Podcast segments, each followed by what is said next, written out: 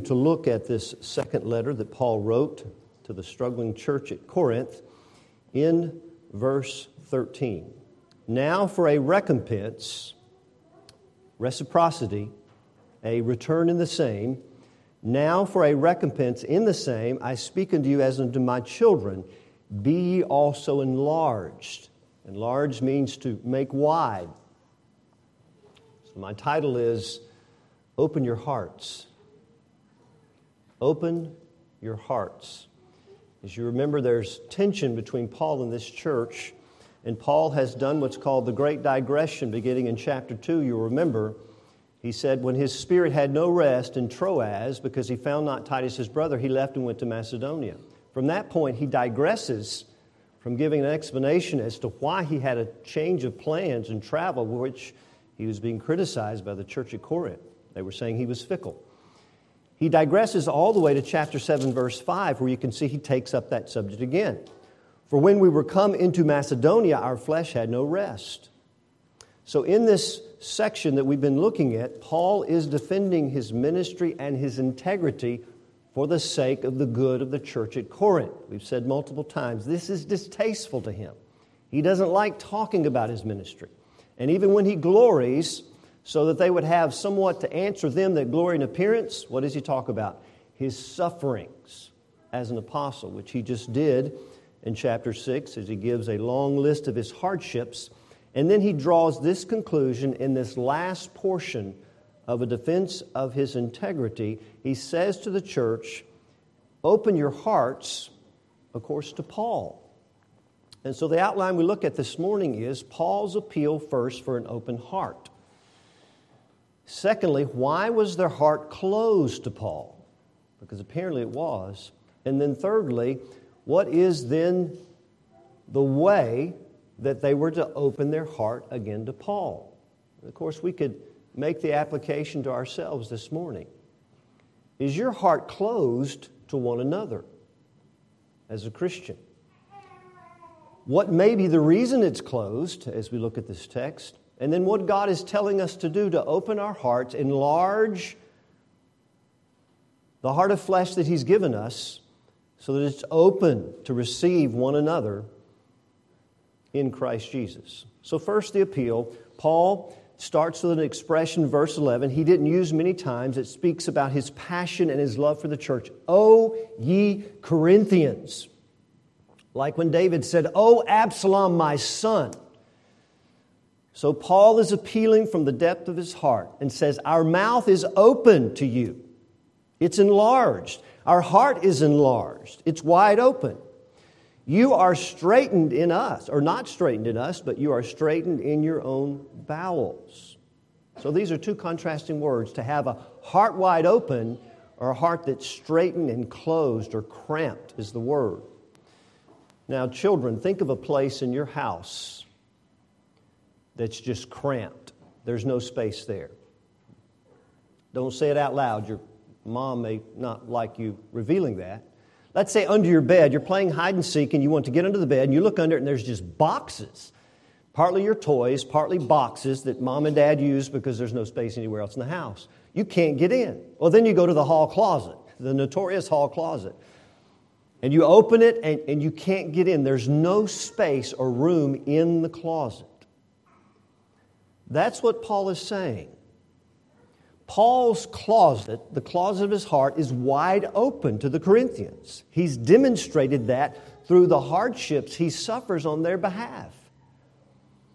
See, Paul suffered great affliction for the gospel's sake, which means he did it for their sake, because he was bringing the gospel to the nations. He uses the perfect tense with the word mouth and heart, which means a completed past action, as you know, with ongoing results. One time in the, fa- in the past, his mouth, his heart was enlarged to the church at Corinth. When it was established, he loved them, and he's been loving them ever since. He's wide open. He is calling on the church at Corinth to enlarge and open their hearts to him, the apostle. He's calling them to be reconciled. Jesus said in John 15, Greater love hath no man than this, that a man lay down his life for his friends. Now, Jesus applies that to his own life and redemption through his death, but we could apply that to Paul. in a different way, Paul was laying down his life for his friends, demonstrating his love for the church at Corinth. Whatever they were criticizing him for, which was unfounded, Paul had shown through his life, his sacrificial work, his great love for the church. But the church had closed off their affection for Paul, and now he's calling them as his children. That's an expression Paul used often in his letters to churches. He was like a father to children because in 1 Corinthians 4 he said he had begotten them through the gospel. Their conversion was through the instrumentality of Paul's ministry. So he saw them like children. There was a, a beloved relationship he had with the churches that God had used him to establish and found. Our first application, I think it's clear, is this Paul is expecting a warm and affectionate relationship to exist between ministry and congregation. And God expects that kind of relationship to exist today. Now, you may think that's rather challenging, and certainly it is. But think about Paul. Now, for the church, they only had to have one person to work with. One person with all his quirks and whatever his personality problems were, which ministry has as many as congregation. And Paul had to love a whole city of people, right? Yeah. All the personality traits, all there, but Paul was wide open. Now we see this taught in 1 Thessalonians 5 12, which was read this morning in our scripture reading, where Paul says, Now we exhort you, brethren, to know them which labor among you and are over you in the Lord and admonish you and to esteem them very highly in love for their work's sake, and be at peace among yourselves. The word know means to have regard for, and the word esteem means to count them or consider them this way. Highly in love is over the top, exceedingly love them. Why? And that's a good question. I mean, as I say this, I'm thinking, why, Lord? Right? First, because of their work's sake. It's the work that they do. It's the work that God calls ministry to do. What is it? They labor. The word means to work to the point of exhaustion.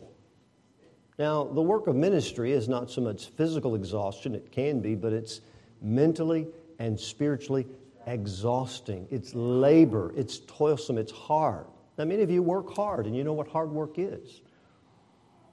But laboring in the Word of God and laboring among you, the flock, is toilsome work for ministry.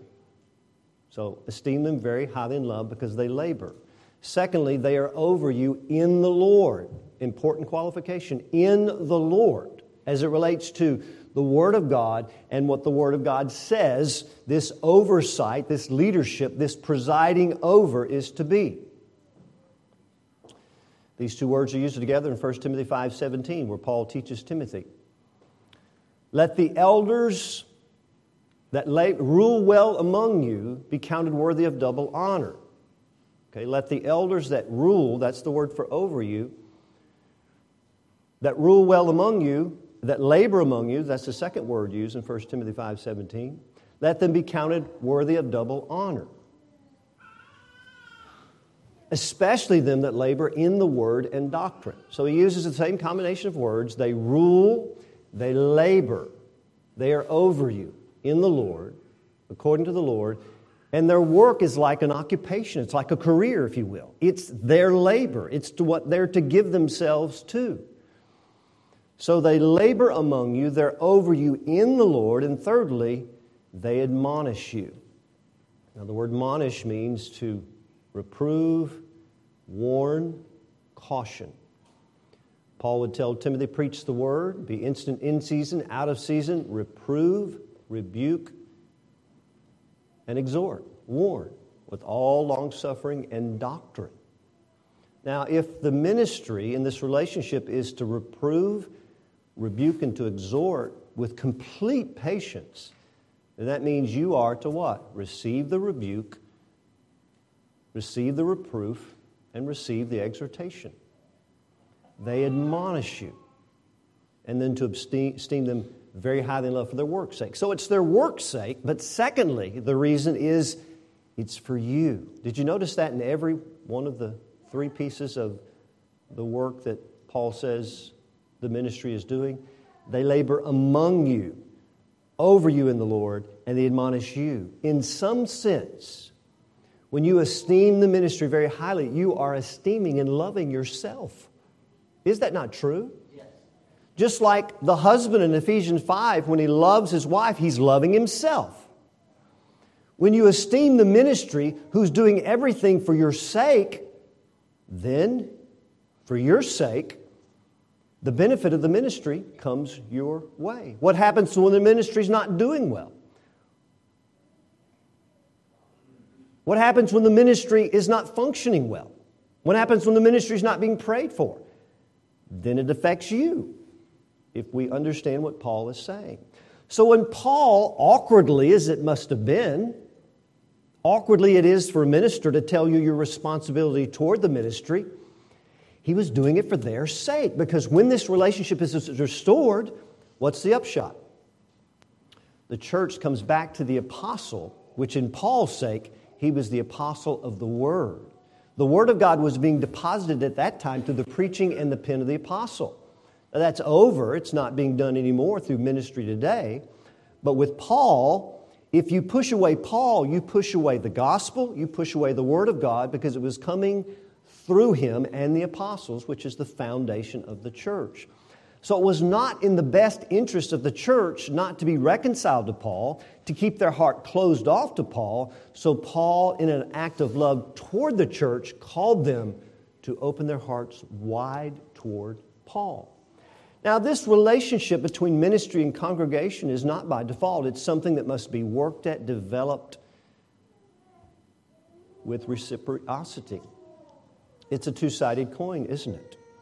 as we pray for one another and as you pray for the ministry, you are then, in a sense, praying for your own spiritual good because the word is being ministered to the congregation first by the ministry and then to one another. To one another. So Paul makes his appeal. It's the imperative mood when he says, Be enlarged. This is God's command open your hearts wide to one another.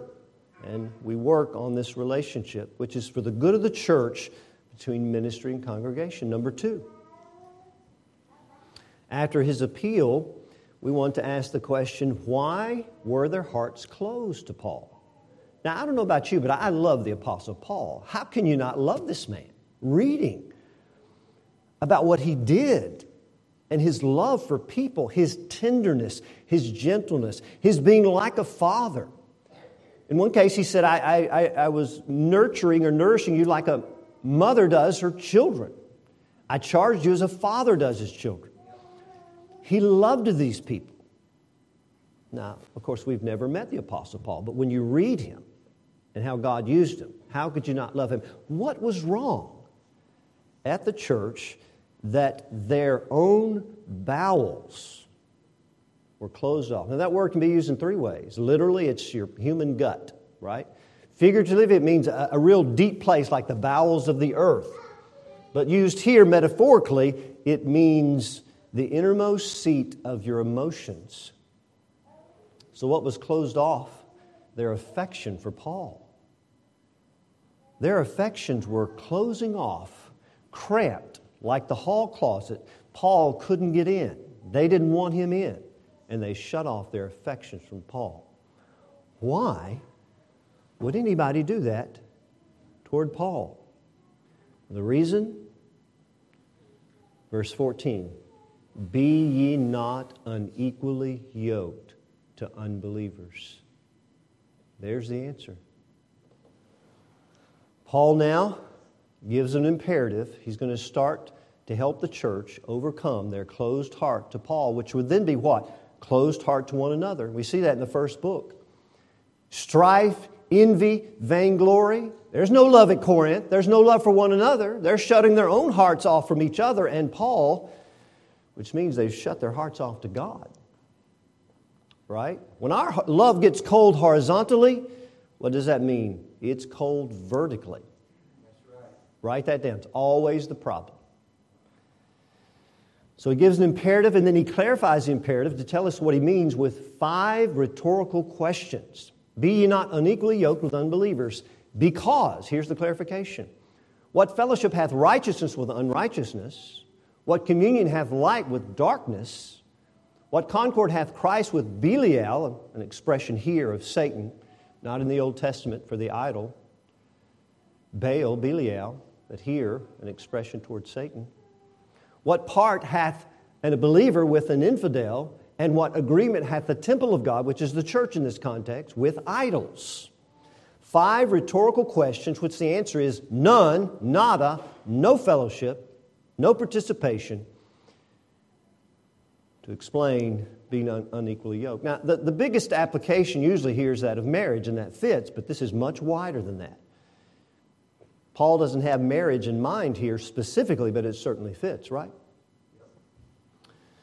So, what does it mean to be unequally yoked with an unbeliever? Does that mean when you work on a project every day, five days a week at work with an unbeliever, that you're being unequally yoked?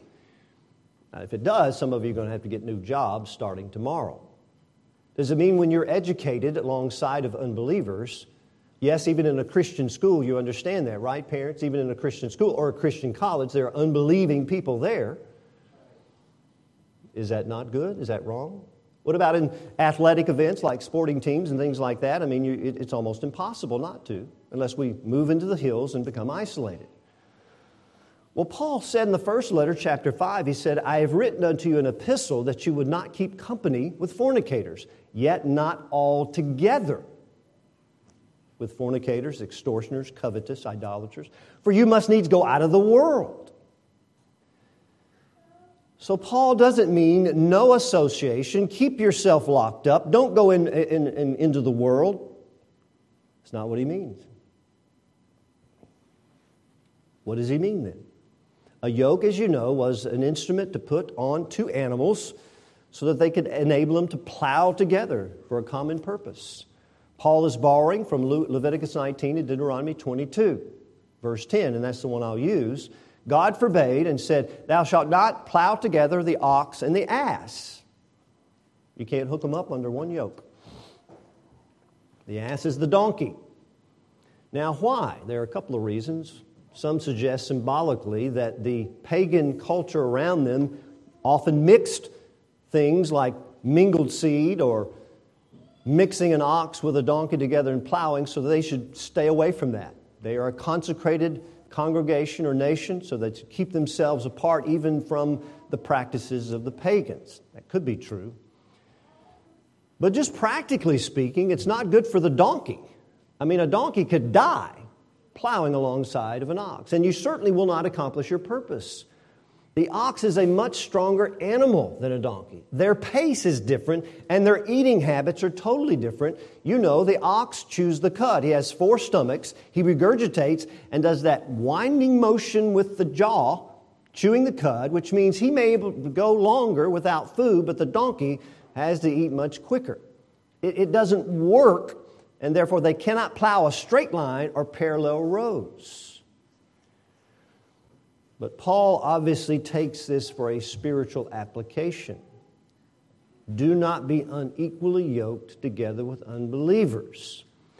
And the clarification is used with five words almost interchangeable fellowship, communion, concord, part, and agreement all expressing joint participation, close communion, or even intimacy on some level. Now, what Paul is saying is these two realms or spheres are different realms of influence, right? You have righteousness like Christ, believer, temple of the living God, or church. Righteousness happens in the light because of who Christ is through a believer's life that dwells in the church together. Unrighteousness, lawlessness happens in the darkness. You were sometimes darkness, now you're light in the Lord, walk as children of light. Light and darkness do not coexist. It's under the influence of Belial or Satan through unbelievers who worship idols. And the words in the middle expressed a joint participation, a coming together. Now, how would that work? Only if darkness is influencing the light. There's nothing in darkness, there's nothing in an unbeliever that could draw him to the light. You have the instrument that gives the light of the knowledge of the glory of God, the gospel. There's nothing in an unbeliever that will draw him to the light. There's something still in you that'll draw you to the darkness through the influence. So the question is with being unequally yoked, are you being influenced by unbelievers? Like a social media influencer whose whole purpose is to persuade powerfully, to draw your affections to a product so you'll purchase it, right? So that's the question with being unequally yoked. What is influencing your life? What is capturing your affections? It was their affections that were shut off from Paul. Why? Because their affections were captured by the pagan neighbors of idolatry, still rampant in Corinth. It was a city of idolatry. And Paul points out in 2 Corinthians 12 21 what was still going on in part in the church. Some had not repented of uncleanness, fornication, and lasciviousness, impure motives, impure use of body, unbridled lust, which caused what? To shut off Paul from their affections. Why? Because their affections were not being drawn by Christ from afar, but were being drawn by their neighbors from very close. What does it mean to be unequally yoked then? Well, it goes beyond marriage. It goes beyond unbelieving friends and goes right to the television you're watching, to the books you could be reading, to the social media you're doing.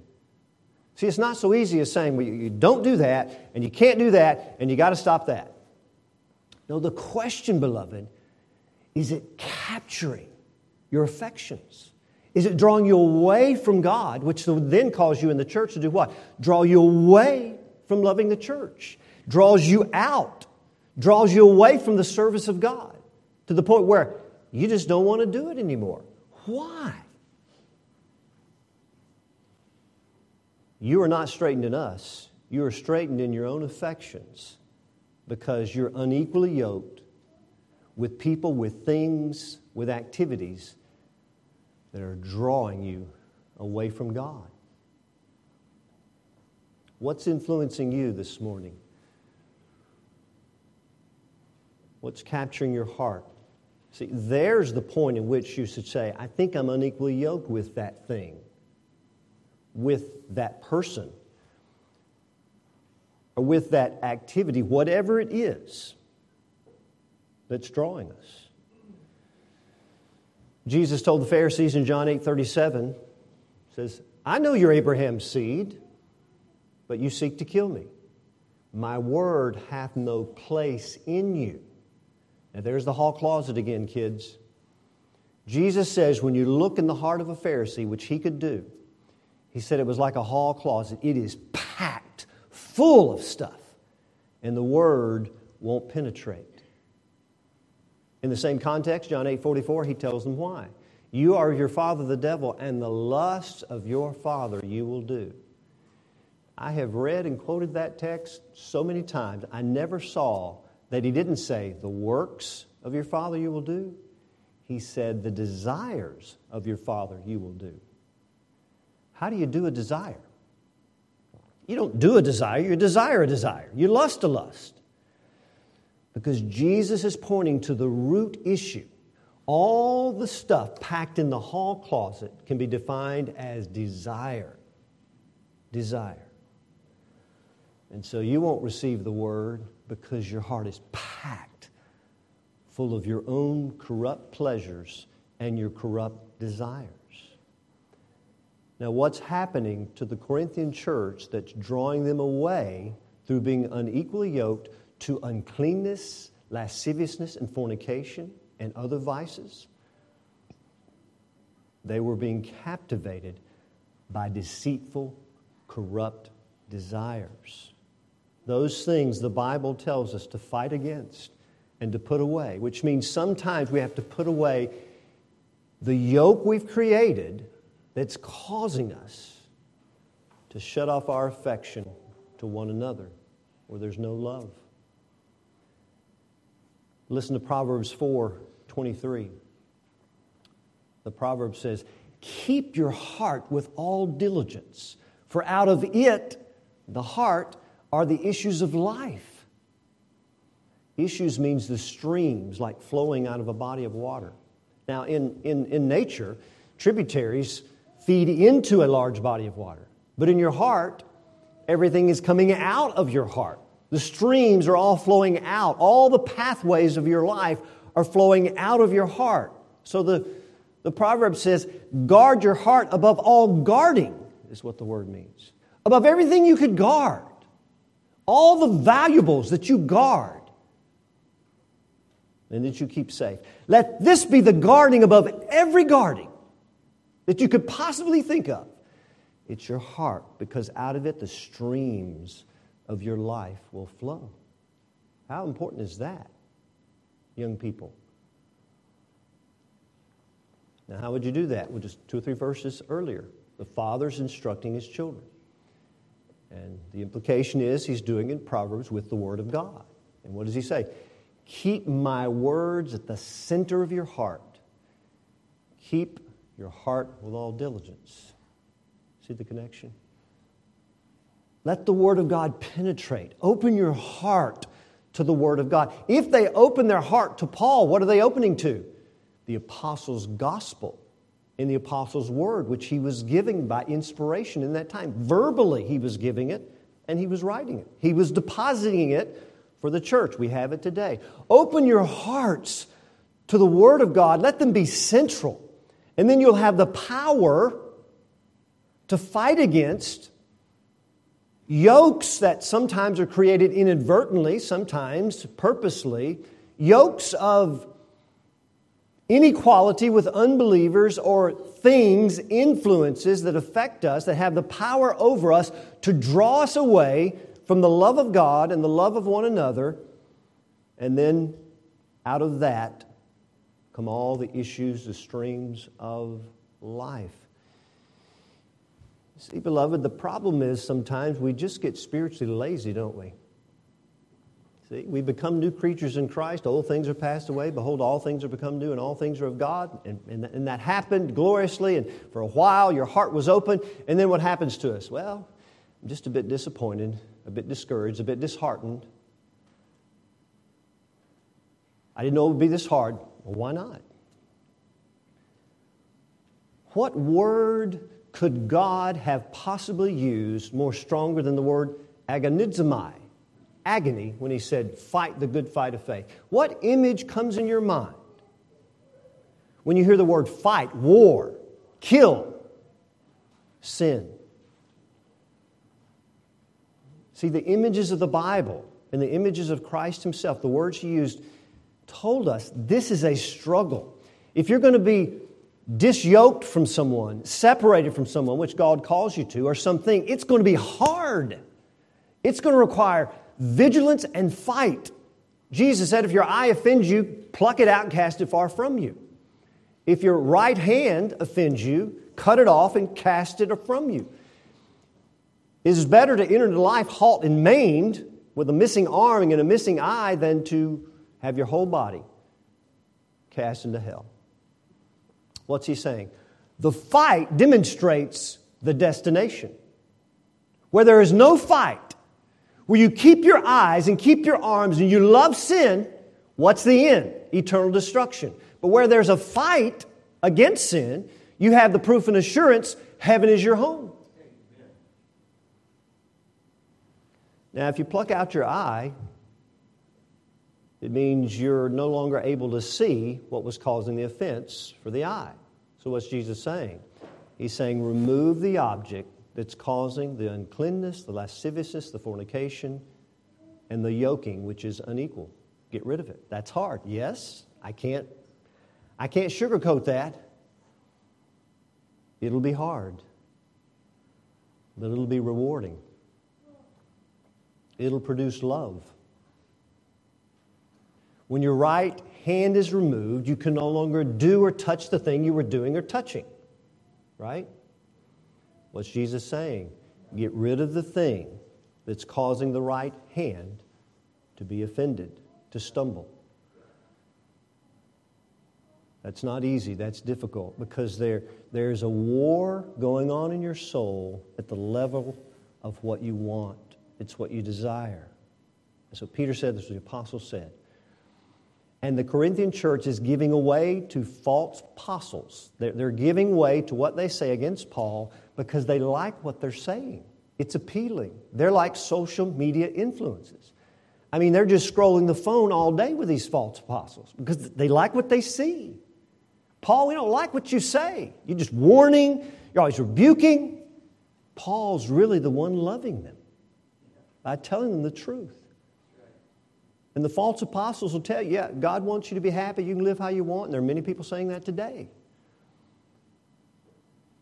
So, what's Paul call, calling for? What's he saying? We're unequally yoked when we're being influenced and being drawn away by something that we can cut off or we can fight against. Sometimes you can't cut it off, right? If you married an unbeliever, you can't divorce them according to 1 Corinthians 7. You can repent and confess it. Now you got to fight. Because the plowing there is not going to be together in the kingdom.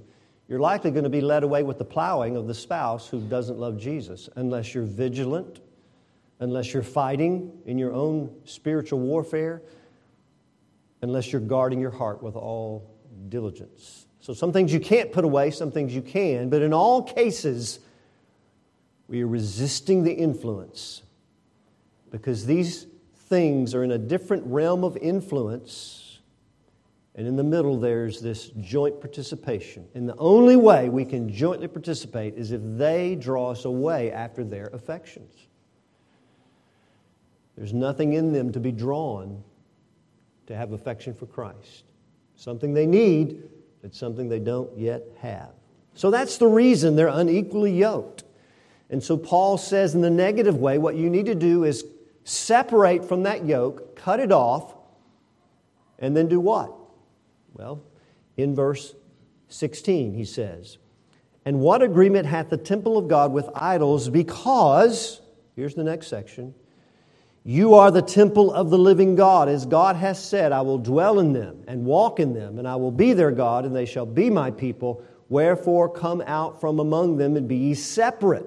There's the negative application.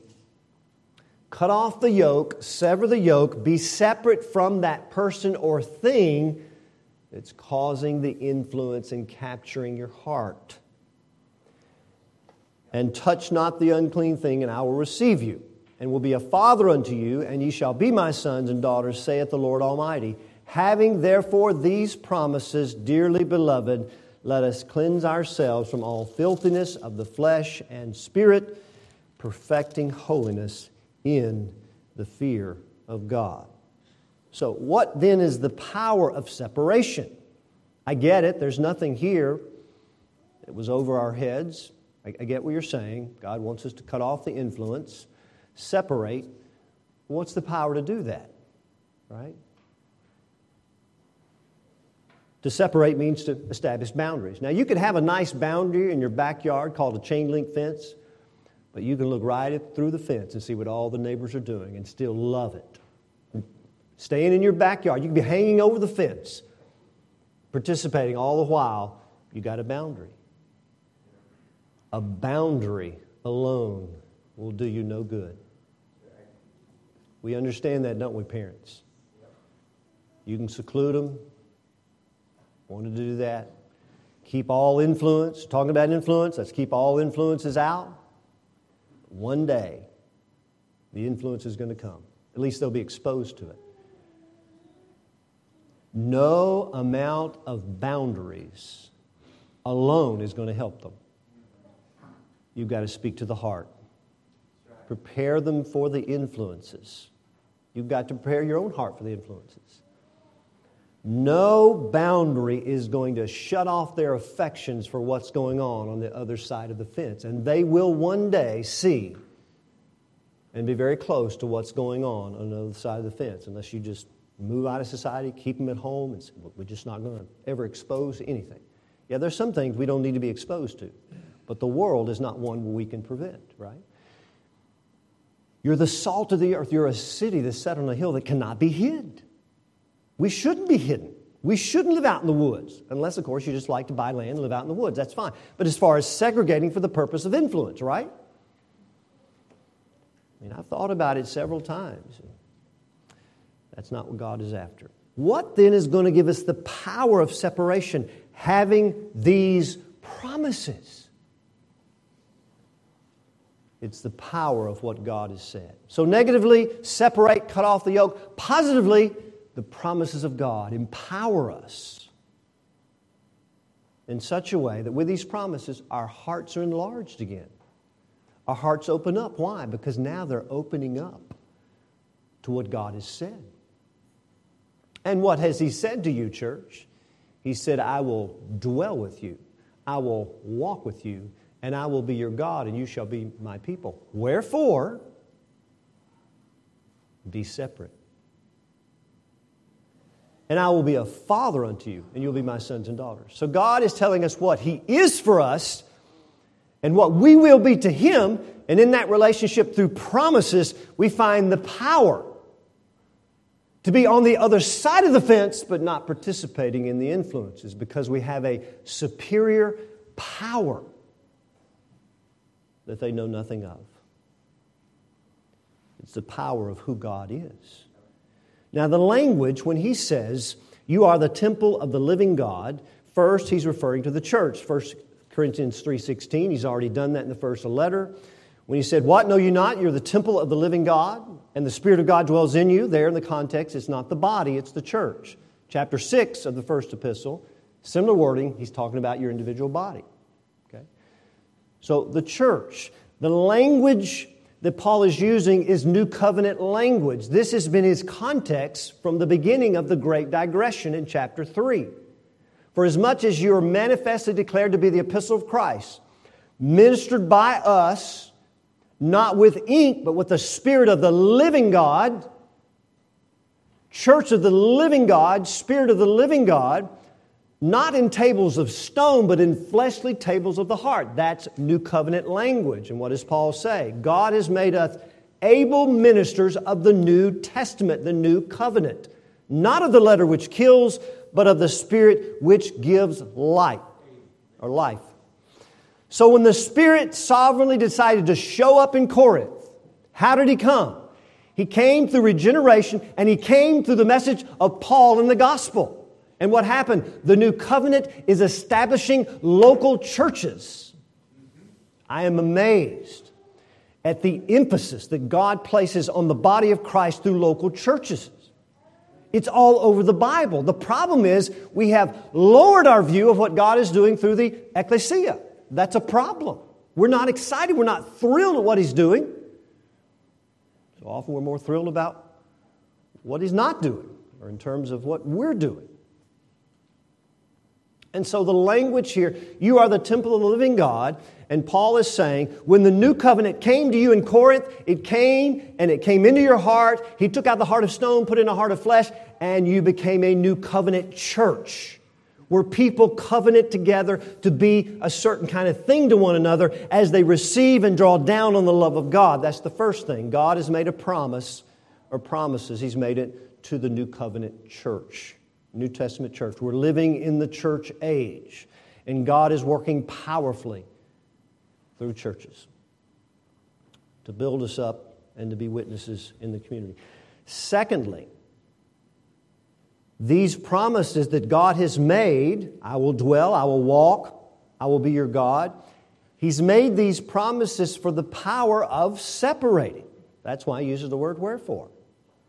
I'll dwell, I'll walk, I'll be your God. Wherefore, the power of those promises enable us to separate in a God glorifying way where God gets glory in the separation and He doesn't get just a bunch of legalists. Right? Because the heart is receiving promises. Now, how do these promises help? These promises are revealing something about God. And so, perfecting holiness through promises happens negatively. We are purifying, getting rid of the filthiness of flesh and spirit. That's just the whole person, the body sins and the internal sins. And then we're perfecting, accomplishing holiness. How do the promises fit within that? Well, listen to how Paul says this is to happen through the renewing of the mind. See, we're renewing our minds on promises and on who God is. Ephesians 4:22, you remember Paul says to the church that you put off concerning the former lifestyle or conversation.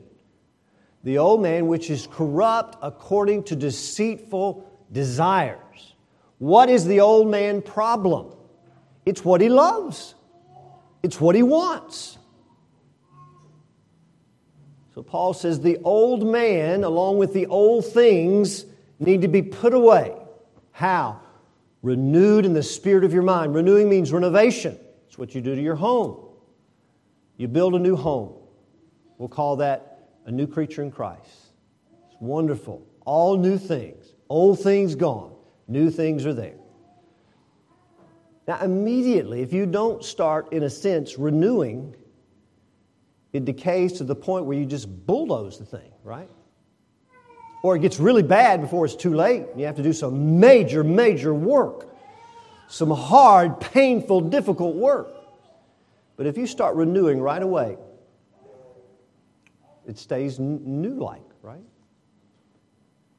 So, with the promises of God, with the knowledge of God, we put off the old man with his corrupt, deceitful desires. That, they're deceitful. We're so easily deceived, thinking that will give us joy or that will give us pleasure.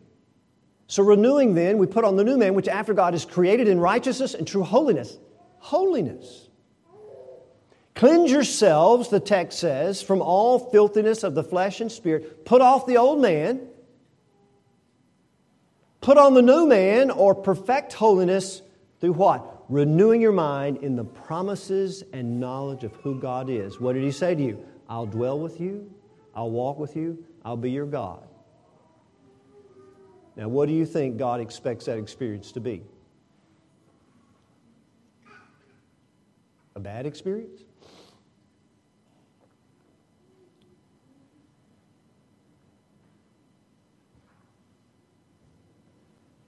An unwanted experience? Do you think it's supposed to be a worse experience than walking with an unbeliever because your affections are drawn after what they're doing? Do you think it's supposed to be a worse experience or superior? And that's the whole point. Romans 12, 2. Do not be conformed to this world. Do not be yoked to this world, but be transformed by the renewing of your mind. Colossians 3:10 and have put on the new man, which is renewed in knowledge after the image of him that created him, after the image of Christ. How are we renewed? How are we renovated? How are we changed? How are we transformed? How do we pursue holiness? Renewal, renewal, renewal. Now, the problem, again, is sometimes I'm just spiritually lazy. I just, you know, I don't have time for renewal.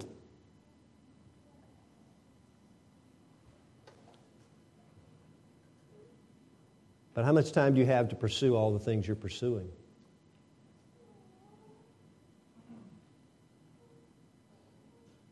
What are you giving your time and energy to? Something.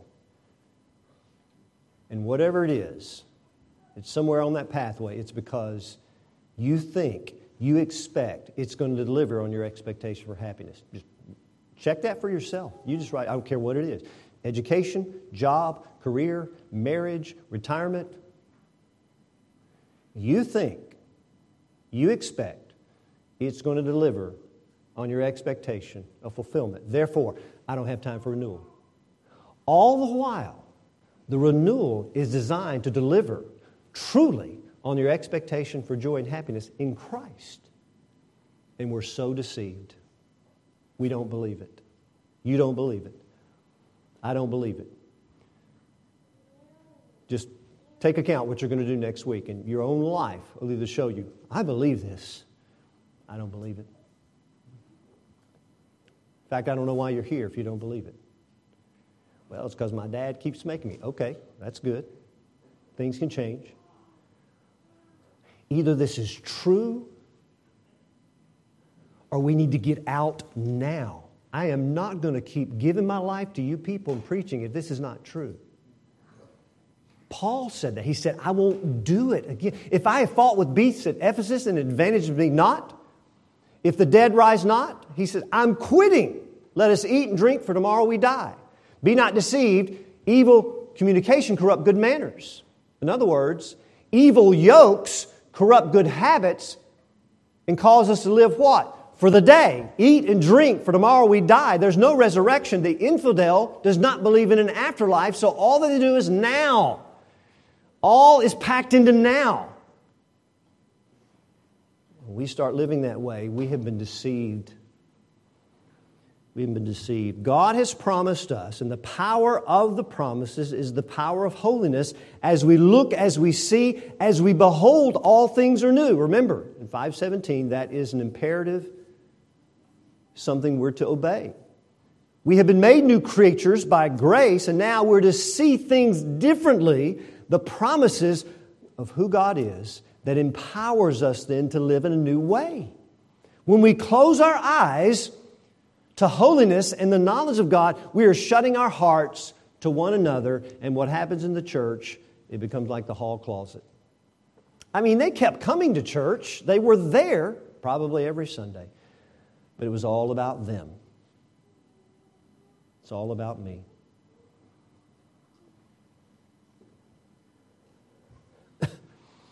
We need to experience the power of what Jacob experienced when he wrestled with the angel. You remember that? He actually won the, the wrestling match, amazingly. He wrestled with God and he won. He had power with God. His name was changed from Jacob to Israel because he had power with God. And what was his power? You know, no, nothing that we're talking about is, is easy stuff, right? This, this is difficult. This is spiritual warfare. What was his power? It was the power of prayer, Hosea tells us. He wrestles, he wrestles and he wins. Because what happens, the strength of Christ is perfected through weakness. And what was Jacob's weakness? How did he express his weakness? I will not let you go until you bless me. His weakness was expressed through prayer. You want to know how weak you are? How much do you pray? You want to know how proud you are, and I am?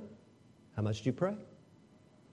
He was so needy and bankrupt and helpless, he latched on and said, I will not let you go, God, until you bless me. And God said, You win. That's what we need in the church today. People who are so bankrupt that they realize I can't do what he's saying. I can't be unequally yoked. My affections are all over the place. My emotions are all over the place. I can't do anything unless God help me. Therefore, I'm down praying. That's the first step and I'm looking to the promises that tell me this is what God is going to be for me, this is what God is going to do for me, and I believe it. Now I move out in obedience. You see, obedience comes from a theological platform that says, God is this, God said this, God will do this, therefore I act in obedience. That's how grace works. See? Grace doesn't mean in obedience that I'm not going to do anything until God moves me. It means God said something, God did something, God is something for me. Therefore, on the basis of that, I'm acting in grace. He's the supplier, He's the source. And now, I am what I am by the grace of God. And then finally, the power of God's promises is the power of participation in this holy work, holiness called the church. The church is the temple of the living God. The church has a purpose, and if we're all unequally yoked, what happens? The church doesn't fulfill the great purpose that God is doing through it. Why? I, I just don't have time. You know? It's not my thing. That's, that's not what I enjoy. I got life to live. You have been rescued from yourself and your own life so you would not live for yourself, but unto Him which died for you and for me. Isn't that amazing? Jesus gave his life for me. Why?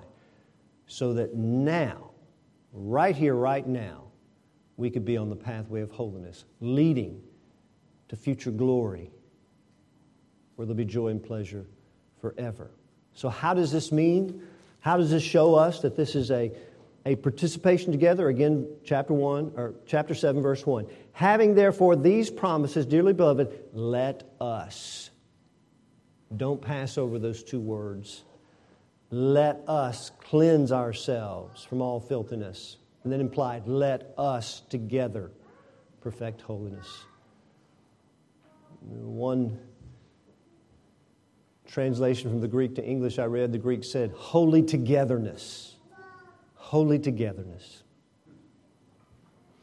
You are the temple of the living God. And God has said to you as a church and to churches all over the planet, He has said this. He said, I'm with you. I'll dwell with you. I'll be your God for the purpose of holiness. And holiness magnifies God and shows Him to be superior to all idols because through knowing God, we find a superior joy and pleasure in Him that leads us to participate in something that we will not do when we're yoked together with affections and influences outside of God.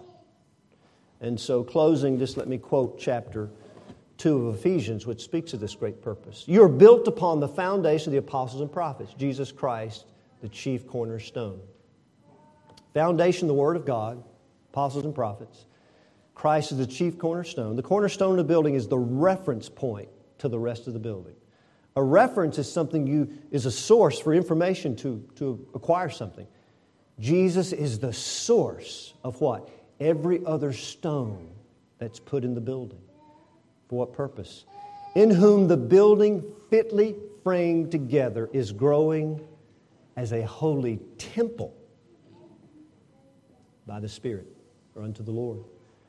Holy temple, Old Testament language referring to what? New Testament church. How is this church growing? In whom, that is, in the chief cornerstone, we're being built on the Word or the knowledge's promises.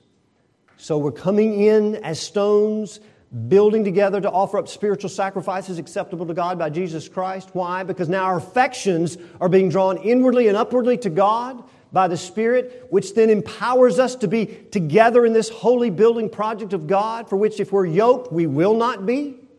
Have you not experienced that in your own life? I have. When did I become cold like an iceberg? When were my affections drawn away from church and God? When my affections were drawn by creation or some other thing that yoked me, right? We're fitly framed together, and we're growing as a holy temple to the Lord, in whom also you are being built together as a habitation of God by the Spirit. There it is. What's God aim in dwelling, walking, and being your people and your Father for the church? Is that you would be a dwelling place for God. Why? Unto him be glory in the church throughout all ages, world without end. Amen. Amen. Let's pray. Father, thank you for your word to us.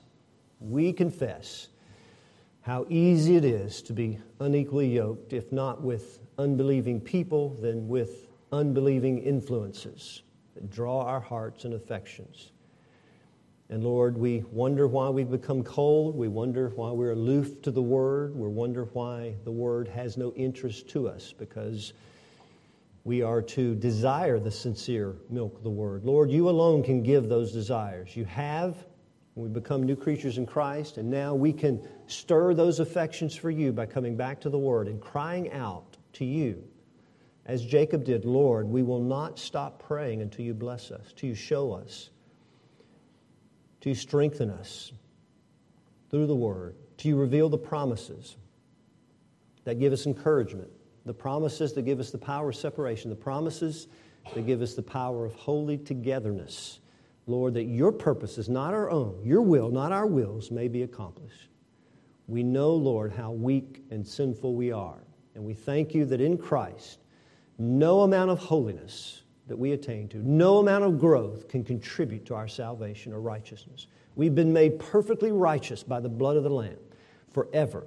And now, out of that righteousness, we turn to you and seek to obey you and to walk in paths of righteousness for your namesake and ask you to empower this church to live with a greater awareness of your purpose for holiness through the church as we love you and then seek to love one another and care for one another and relate to one another in a way that brings us joy, brings you glory, and builds up the church of Jesus Christ. And I pray that for other churches, Lord, all over this planet. May they too as well live out the new covenant ministry of the Holy Spirit, the new covenant church in the age we're living in for the honor and glory of your great name. In Jesus' name we pray. Amen.